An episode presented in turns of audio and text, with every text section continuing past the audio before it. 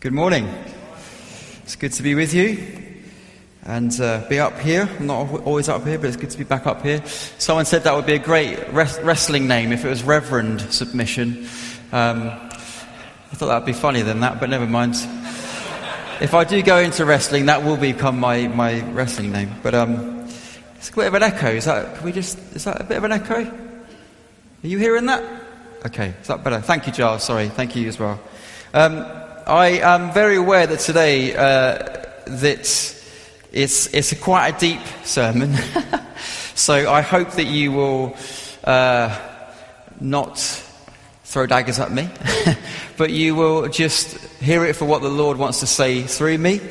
Uh, and uh, submission is something that I think we all struggle with in different areas of our lives. So um, I tackle some things towards the end of the sermon that I believe God's put on my heart for us to to tackle, not just today, but going forward as well as a church. So if you've got your snorkeling gear, it's probably not quite deep enough. You might want some more, uh, more better equipment than that. But um, anyway, are we good?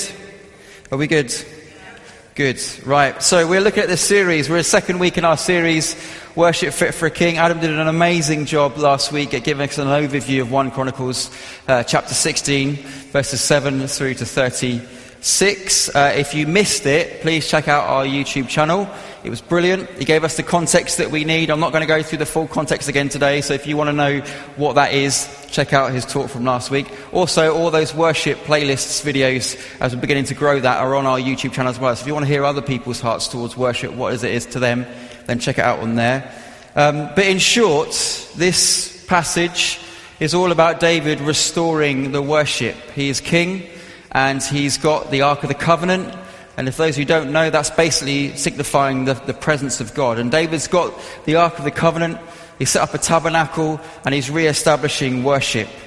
And uh, what I found out this week is that this worship now in the tabernacle is very different to the worship that was under Moses. So in Moses' time, the worship then was very much about burnt offerings and sacrifices and tithing and, and everything else much more solemn kind of approach. But now with David, what he's establishing is something a little bit different. He's stretching God's people, he's moving them forwards. You actually see words like singing and dancing in the tabernacle. You see the instruments being introduced into the tabernacle for the first time. So don't blame me, right? Blame David, it's in the Bible. okay? You see all this kind of joy and this life come into the tabernacle. You kind of see this real close relationship. As we know, if you know your Bibles, David was a man after God's own heart. And you see this represented in the worship. And just as David was stretching God's people then, this is our hope, is it not, Adam, and our ship team, for this series, that it will stretch our worship. It will not just engage us, but actually it might push us beyond what we're used to, to a, pl- a place where we can give honoring worship to God, which is what we looked at last week, that we can come before God because of Jesus Christ. And He deserves our highest praise, and he deserves our highest honor. And we've just been doing that in the front, front worship set. Thank you, worship team. That was amazing. But also, when we come into times of worship, we come engaged fully with God and who He is in His entirety. I say that because I think often, whenever, well, certainly for me, whenever I start worshipping God, I tend to focus on one or two key attributes of who God is. Does anyone else do that? God is great, God is love, God is powerful, faithful, healer, sovereign. I do like interaction. Occasionally, this is a bit weird, by the way. He's waymaker, he's healer, he's our father, is he not? I need to put that down just there for the time being. He's all these things that we come into the presence of God Sometimes we don't even realize what we're doing until about half an hour through to the service. But he's all these things at 10 o'clock. He's actually all these things at 1 minute to 10 as well, and 2 minutes to 10, and way before that, and what we do outside of our lives. But often we come to church, we suddenly become aware of that. And this is what our hope is for this series. That what are we walking into? The presence of a king, and all that that carries, and all that that could mean for us. But how many of us do we come to church with uh, a feeling of fear? And I don't mean scared but a feeling of fear in the presence of God? Does that lead you in your times of worship? So often we want to have this picture of God who's all loving and he knows all things. But what about coming before God with fear? I think it's a really, really important, healthy tension to hold that we come into the presence of God in a much more tangible way when it comes to church. And actually, holding fear, looking at God with fear, is a really important thing because then actually we get to see ourselves in reflection of that. Why should we come before God with this healthy tension of fear? I'll explain that a little bit more in a minute. But if you've got your Bibles with you, or you've got your apps, whatever you like to use, we've got it up on the screen as well. oh, look at this. The tech team are awesome. Round of applause for our tech team. I would suggest, though, getting used to reading your own Bibles if you can. That'd be good. Uh, so, right, so verses 25 through to uh, 31 says this For great is the Lord and most worthy of praise. He is to be feared above all gods. For all the gods of the nations are idols, but the Lord made the heavens. Splendor and majesty are before him strength and joy in his dwelling place. Ascribe to the Lord, O families of nations. Ascribe to the Lord glory and strength. Ascribe to the Lord the glory due his name. Bring an offering and come before him. Worship the Lord in the splendor of his holiness. Tremble before him, all the earth. The world is firmly established, it cannot be moved. Let the heavens rejoice, let the earth be glad. Let them say among the nations, The Lord reigns. So, amongst this new blueprint that is being set up for worship, you see these words fear and tremble. Does that mean that we should be constantly looking over our shoulders or that God's going to smite us or he wants to tell us off or shout us, that we should cower in a corner? Does it mean that? No. Does it mean that the peace and the proximity that Jesus achieved for us on the cross, right, does that mean that that's gone?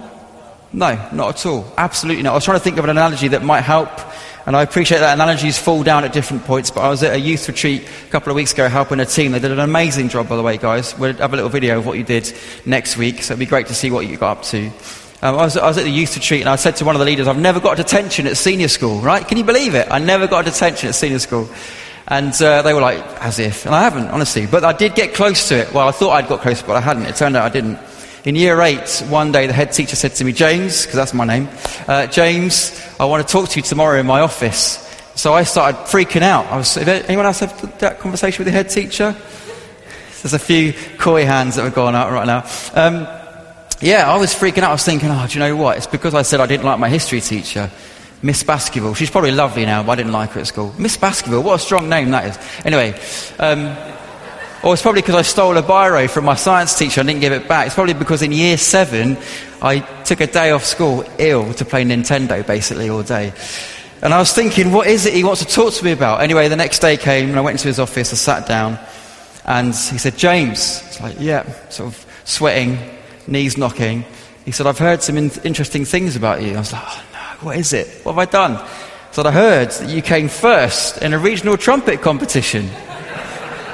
And I had done, which was amazing. And he then praised me the following week at an assembly, which I couldn't believe. But my point of that is not just to show off that I can play trumpet, by the way, but, um, but I won't play trumpet, not anymore. Uh, but that was, it's his school, okay? It's his domain. It's his place of authority.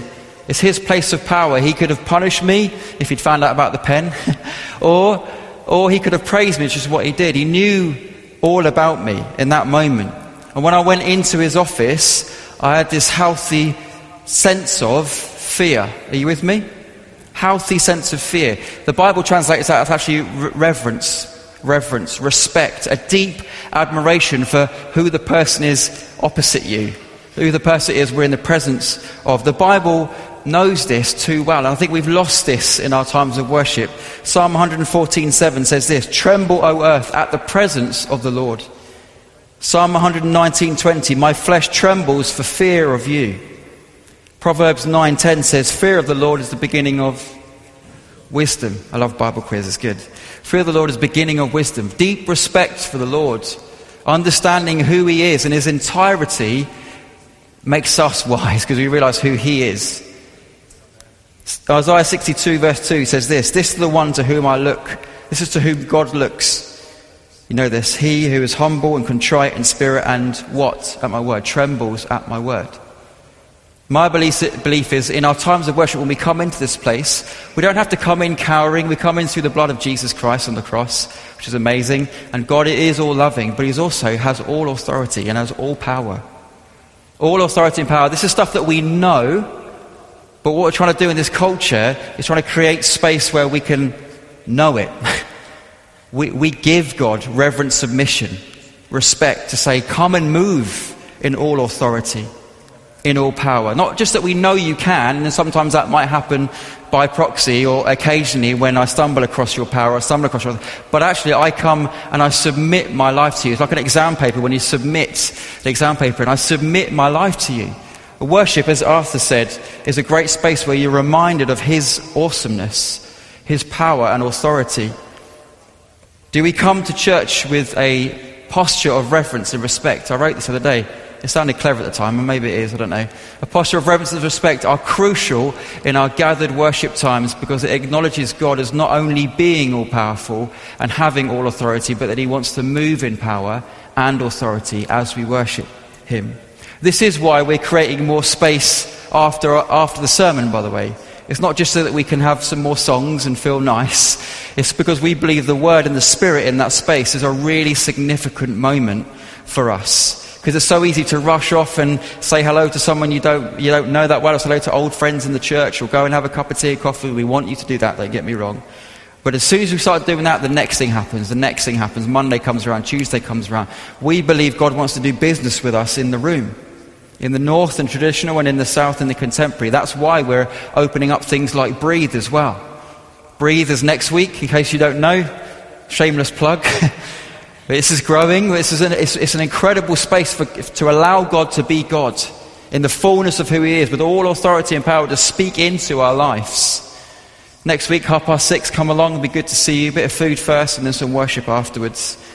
But our times of encounter with God in our worship require us to come in with the mindset of, I'm going to submit myself as I worship Him this morning. Because it is, isn't it? It's easy to sing the songs of, I will surrender all. I'll surrender all. I will offer up my life. These are all bangers, by the way. You can have it all, Lord. He is above all things in our life. It's easy to, to, to sing those songs. Verse 31 in the passage, to say the Lord reigns, but is it so easy to actually allow Him to reign in our lives, to submit to Him? You know, God wants authority and influence that goes beyond just our words on a Sunday. Just our words. Are you with me, church? It's not such a fun one today. this is why worship that is fit for the king doesn't just require a posture of reverent submission in the room, it requires it to flow out of this space into our lives. You notice in the passage in verses 25 and 26, it talked about God's. It said, For great is the Lord and most worthy of praise. He is to be feared above all gods, for all the gods of the nations are idols. The kind of authority and power that God wants to speak into, I believe, particularly in our day and age, is the gods of our nations. The gods that, even as Christians, we struggle with. He wants to be respected and revered above all gods. King James puts it this way For all the gods of the people are idols. You don't have to know your Bible too well to know that God's people constantly were getting pulled left and right, weren't they? Worshipping God one minute and then worshipping a, a molded down piece of gold in the shape of a calf the next. 2 Kings 17:33 says this, they, God's people, worship the Lord, but they also served their own gods in accordance with the customs of the nations from which they had been brought. The customs of the nations of which they had been brought. That's Bible speak for the influence of the society around them. Have we forgotten that we have a jealous God? There's that song we sing, He is jealous for me. We don't always think about that, do we, with God? Exodus 34 Do not worship any other gods, for the Lord, whose name is jealous, is a jealous God. He's jealous for you. He's jealous for you.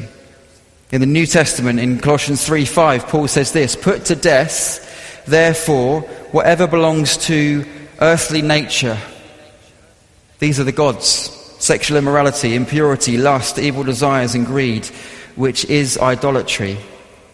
Many of the New Testament warnings are about not being seduced into a place of lifting up other gods above our God. Why do we do it? Why do we have these gods in our lives, even if we don't necessarily at this point know if we have them? I think the answer is in verse 27. Splendor and majesty are before him, strength and joy in His dwelling place. What we do with these other gods in our lives is we look for strength and joy in their dwelling places. We look to people around us, we look to choices that we make, the things that we have in our life, and we look for strength and joy in that. And actually, the Bible says we should find strength and joy in the sufficiency of who Christ is. Because that's where the real freedom is.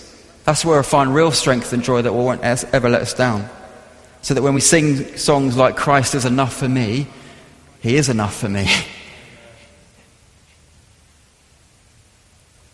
I want to be clear. Some of the things I want to talk about now are good things. They aren't bad things in and of themselves, but sometimes they take pride of place in our life to the point that they become gods and we actually elevate them above our God. These are just examples, and I'm trusting that the Spirit might drop in other things as you're listening. So, the first one the gods of the people. And I'm, i speak in a mirror, by the way. I've said this before, and I don't say this just for humble, false humility. I always speak in a mirror when I'm preaching, okay? I, if I wish the platform wasn't here and I was just on the same level. Because I, I learn this, I'm learning this as well. So please always know that. The first one is the God of identity. I believe God wants to speak into our lives, and I think worship is often the best place for Him to have our full focus, attention. But I believe that we have largely abandoned who we are in Christ and placed our identity in things or what we do.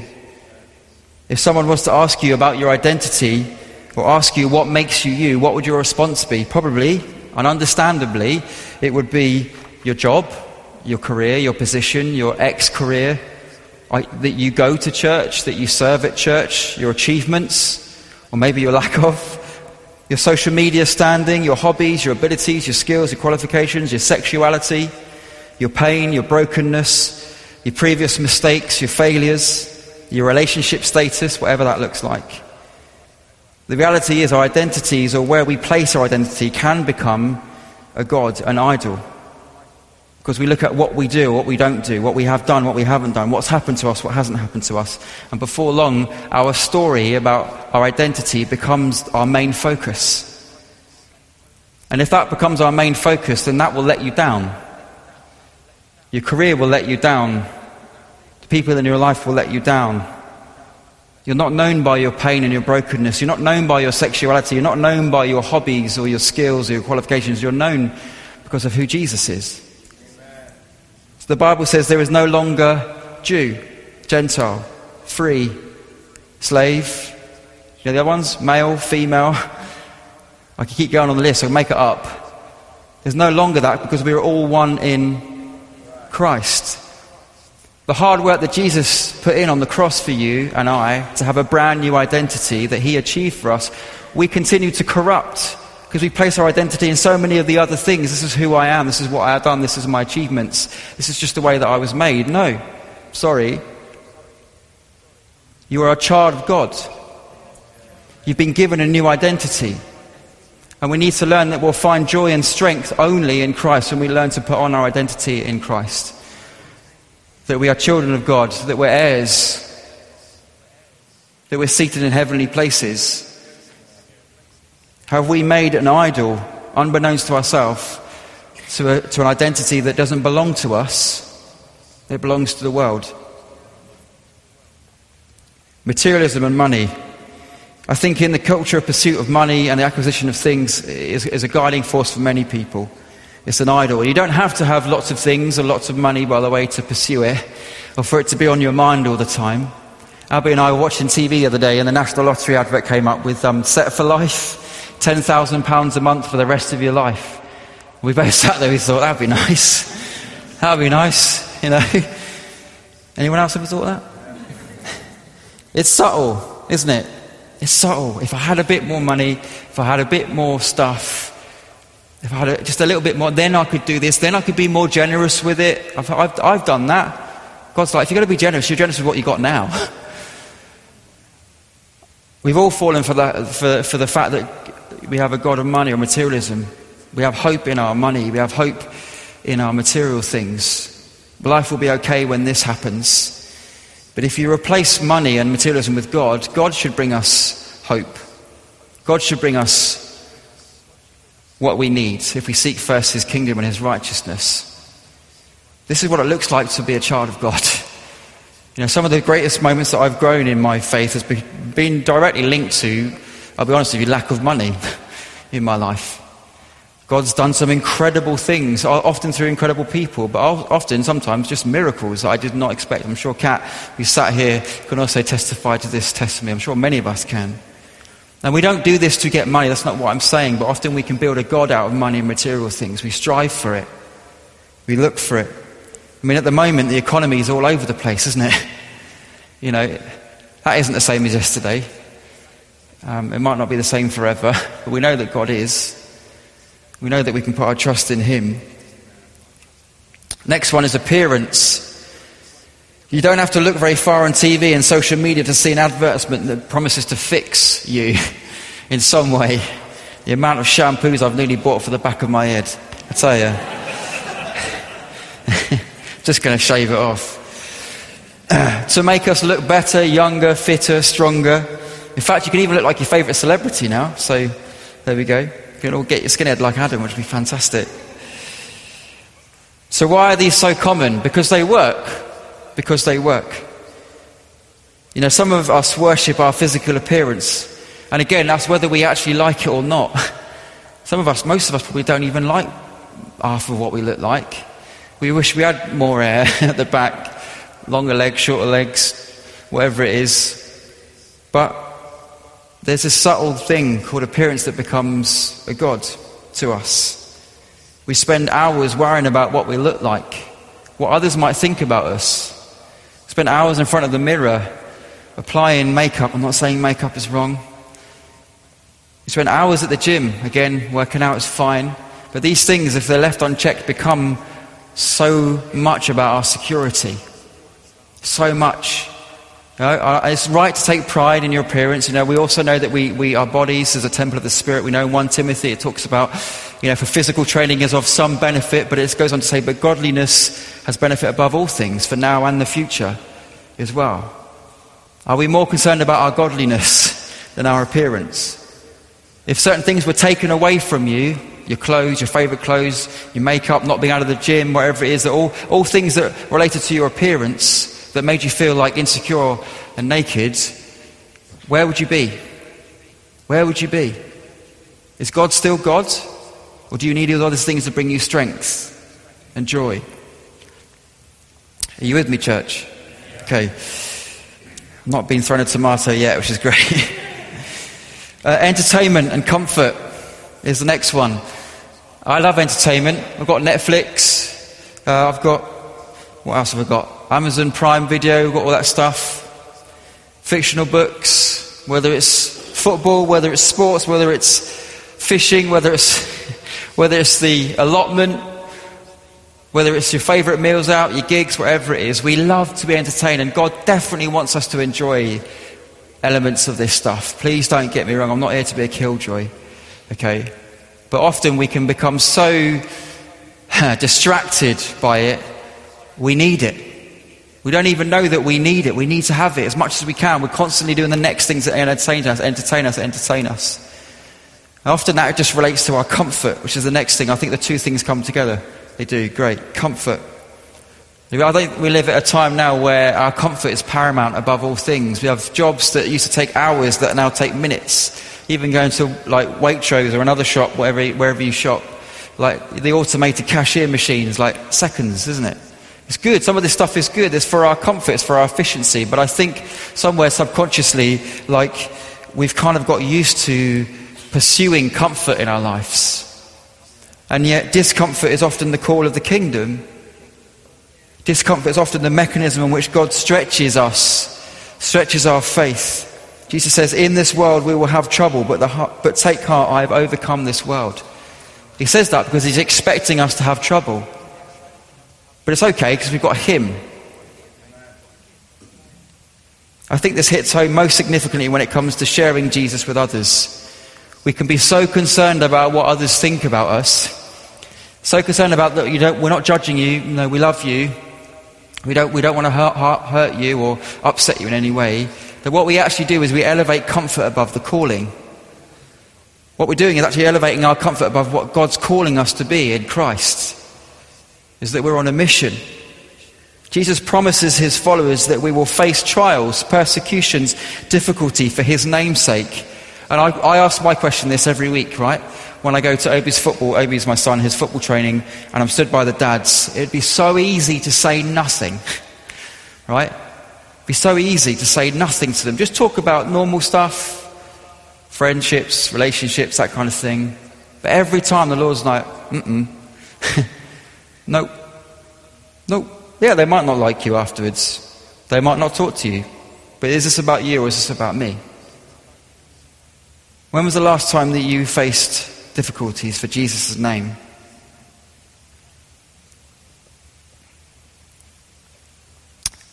It's an easy one, this next one. Sex and relationships. This one. For lots of people, sex and or being in a relationship are idolized more than anything else. I think we see that in our society. Almost to the point that I think we have an entitlement towards it. Do you, do you know what I mean? We should be having sex. You should be in a relationship. And if you're not, then something's wrong. You're wrong. You're broken. You're not a full person until you've got someone next to you. You're strange if you're not having sex. It's no surprise that we can feel like this because people's relationship status, sexuality, sexual activity is everywhere in our culture. Everywhere in our culture. I sound like an old man, I know. but from adverts and plot lines on TV to over sexualization of most social media platforms, it's, it's, it's gross. It's gross. It's because it's a God. We are force fed this narrative that we are missing out if we aren't sexually active or being able to put ourselves out there or in a relationship. Society has created an idol out of sex and relationships. One that is, I believe, is, is in reverse to what God intended in the first place. And sadly, like most things, it affects us all, right? I'm not saying this as I'm perfect Christian. I'm not saying this at all.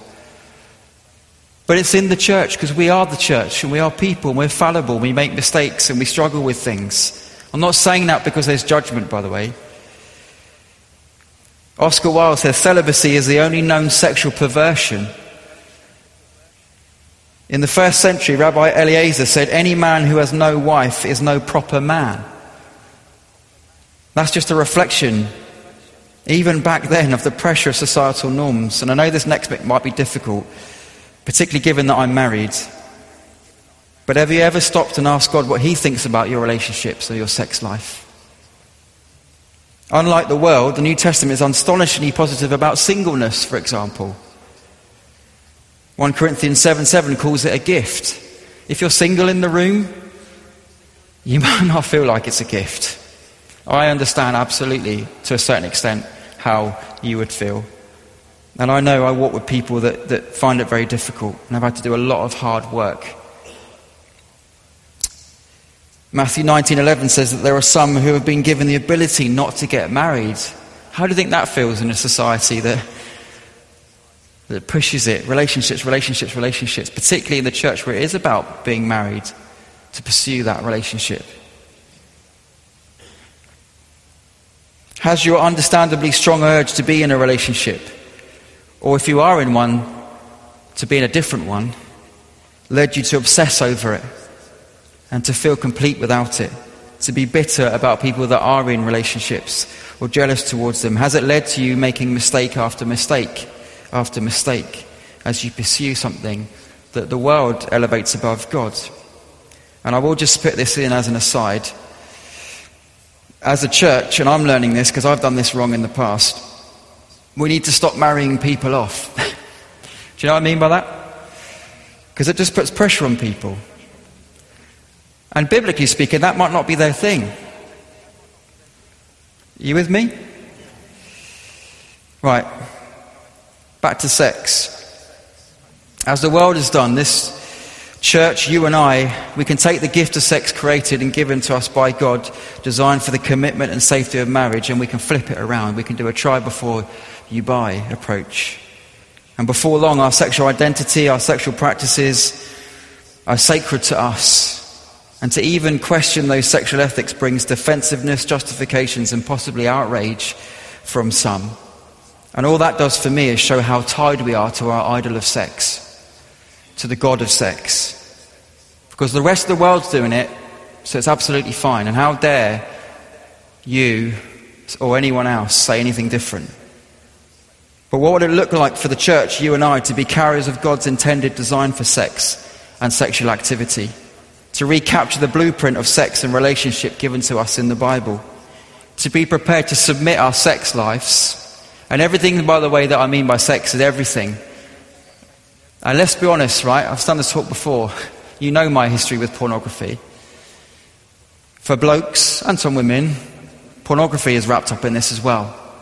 To submit our sex lives over to God and say, Your ways are better than my ways. As difficult as that is, as hard as that is to read in the Bible, your ways are above my ways and I submit my ways to you. I will say again, church hasn't helped with things like shame and guiltiness piling upon people, leaving people in the dark. I don't think the church speaks enough on this stuff, personally. We've left people in the dark over different things. We, we've left people feeling judged and isolated and alone, as if church cannot be the space they can come and ask their questions and chat to people. It needs to be. It needs to be needs to be loving, but we need to have an understanding of what the Bible says and stuff. The last God is the God of subjectivism, which probably underpins all the other gods. One way to understand subjectivism is this if I approve of something, it must be good. In other words, each person has their own set of principles. Often, these values and principles are based on just how you feel, your experiences, the world around you, what you've seen. There are no moral absolutes, there's no objective truth. No one can tell me what to do, especially not God. Sadly, this is true for you and me. We've all got this intrinsic kind of want to want to rebel against God in certain ways. I still do. That's why some of the stuff today, by the, by the way, has probably annoyed some of you or grated you. I don't know. We'd sooner elevate our subjective truth above God's objective truth. The Bible says in Judges 21 25, in those days there was no king. Everyone did what was right in their own eyes. Everyone did what was right in their own eyes. The God of subjectivism is really the God of self. Everyone does what's right in our own eyes based on what we feel, what we think, what everyone else around us is doing. What we're doing is simply serving our ideals and our own desires above God's.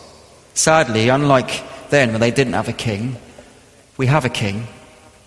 We have a king who is the way, the truth, and the life. We have a king who is the spirit of truth, who leads us into all truth. If we're prepared to listen to him and obey him at what can be very, very difficult cost. I appreciate that. I appreciate that. And my cross is not as heavy as other people's crosses, I would say. To finish, Romans 12 says this Brothers and sisters, in view of God's mercy, offer your bodies as a living sacrifice, holy and pleasing to God. This is your true and proper worship.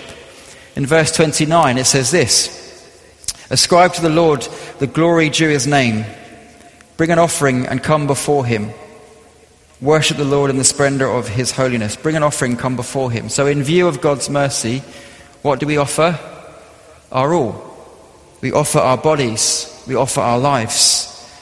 This is what it means to come into times of worship before a king. As we reverently submit before him and say, we, I offer you my all. I offer your objective truth above my subjective truth, as hard as that might be.